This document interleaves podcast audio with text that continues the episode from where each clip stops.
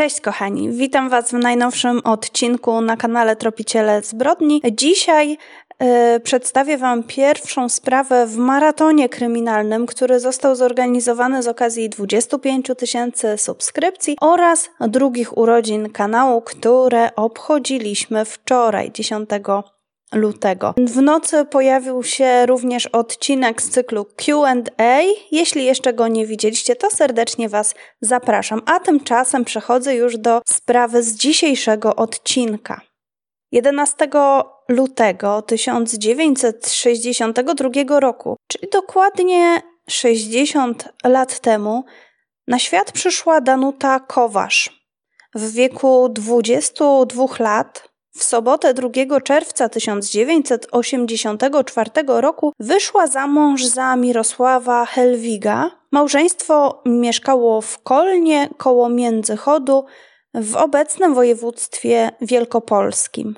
Mirosław Helwig był stolarzem i prowadził własny zakład, który przynosił mu całkiem dobry dochód. Mężczyźnie zależało na tym, by jego żona nie musiała pracować, chciałby zajmowała się domem Danuta podobno zgadzała się z mężem, że ich życie będzie łatwiejsze, jeśli ona zajmie się domem, a mąż będzie e, zarabiał na utrzymanie rodziny, jednak nie chciała tak całkowicie pozostawać bez zajęcia, ponieważ niedawno zdobyła dyplom technika rolnika w szkole policjalnej i rozpoczęła pracę laborantki. Chciała jeszcze przez pewien czas pracować zawodowo. Uważała ponadto, że zwłaszcza na początku małżeństwa przyda im się z pewnością dodatkowa y, pensja.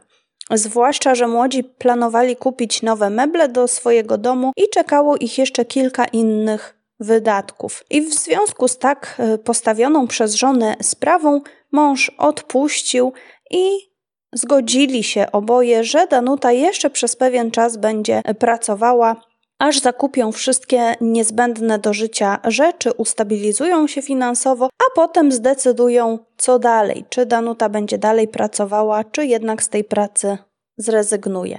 11 dni po ślubie, we środę 13 czerwca 1984 roku, Danuta i jej mąż Mirosław wychodzą z domu o godzinie 6.10. Oboje udają się do pracy, Mirosław do zakładu stolarskiego, natomiast Danuta do folwarku Kozia. Kobieta przed wyjściem do pracy udała się jeszcze do swojego ogrodu, gdzie zerwała bukiet kwiatów. Chciała te kwiaty zabrać ze sobą do pracy, ponieważ bardzo lubiła, kiedy w jej miejscu pracy stały w wazonie świeże kwiaty.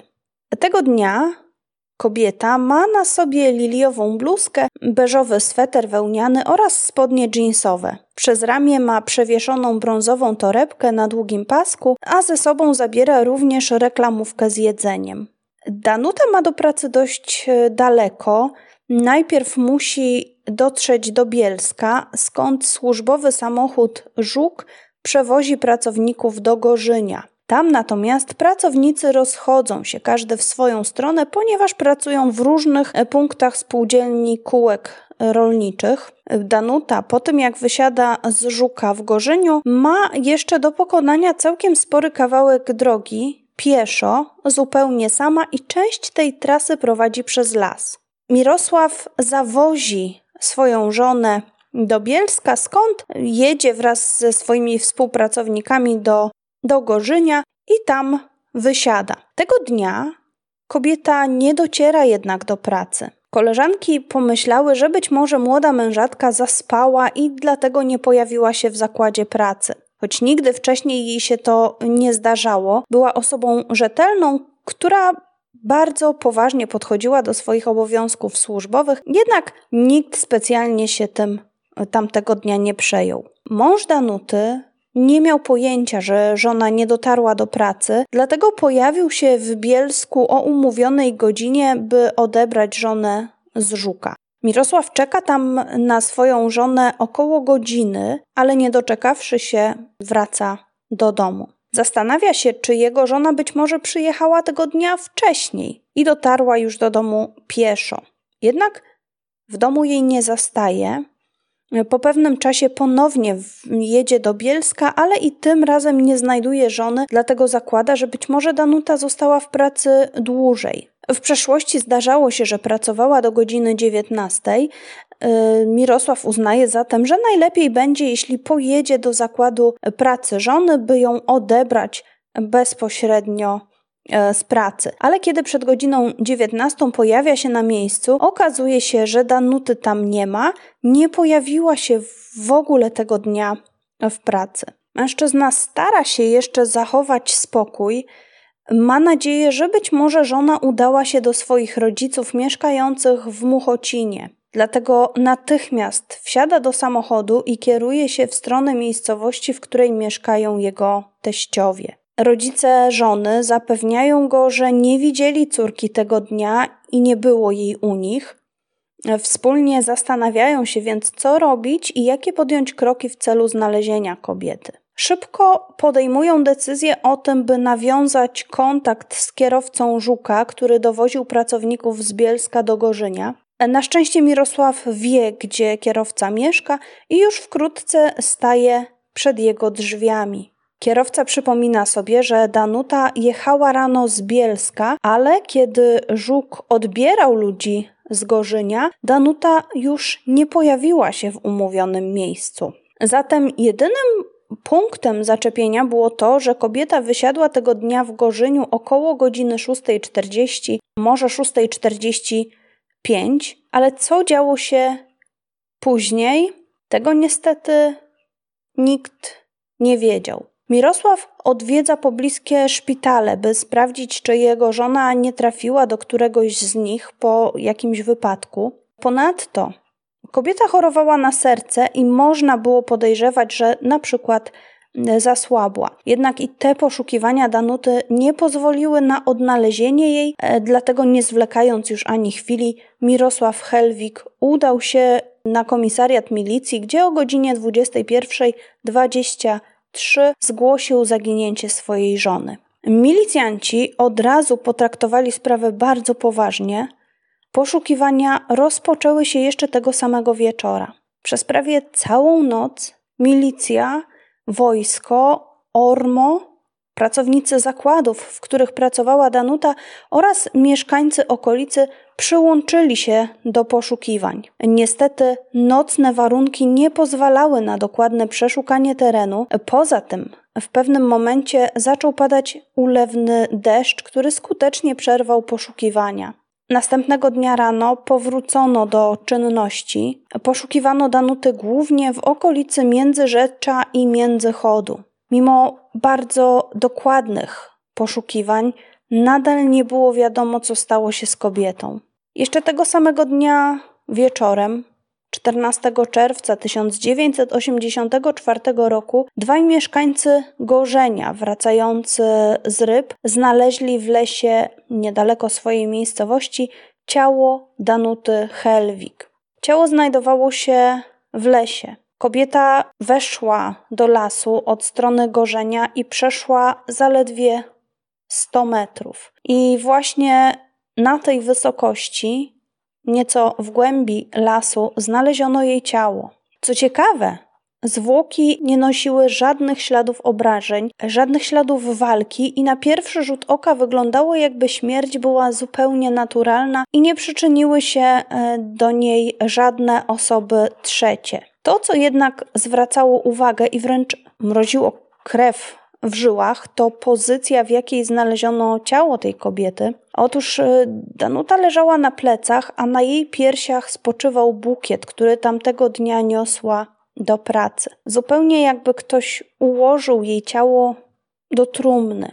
W niewielkiej odległości od zwłok znaleziono również płatki kwiatów pochodzących z ogrodu Danuty, a także gałązki i owoce czereśni, a także kilka, e, kilka pestek czereśni. Milicjanci bardzo szybko uznali, że w grę musi wchodzić udział osób trzecich. Zabójca zabrał ofierze jej obrączkę oraz pierścionek zaręczynowy, a także jej torebkę. Mm, nie wyglądało to jednak na zbrodnię na tle rabunkowym, ponieważ ofierze nie ukradziono chociażby zegarka, bransoletki czy też e, kolczyków. Dlatego być może motyw był osobisty. Ktoś zabrał jej przedmioty łączące ją z mężem, zatem być może motywem była zazdrość. Danuta miała na szyi zawiązany pasek od swojej torebki, ale kobieta nie została uduszona.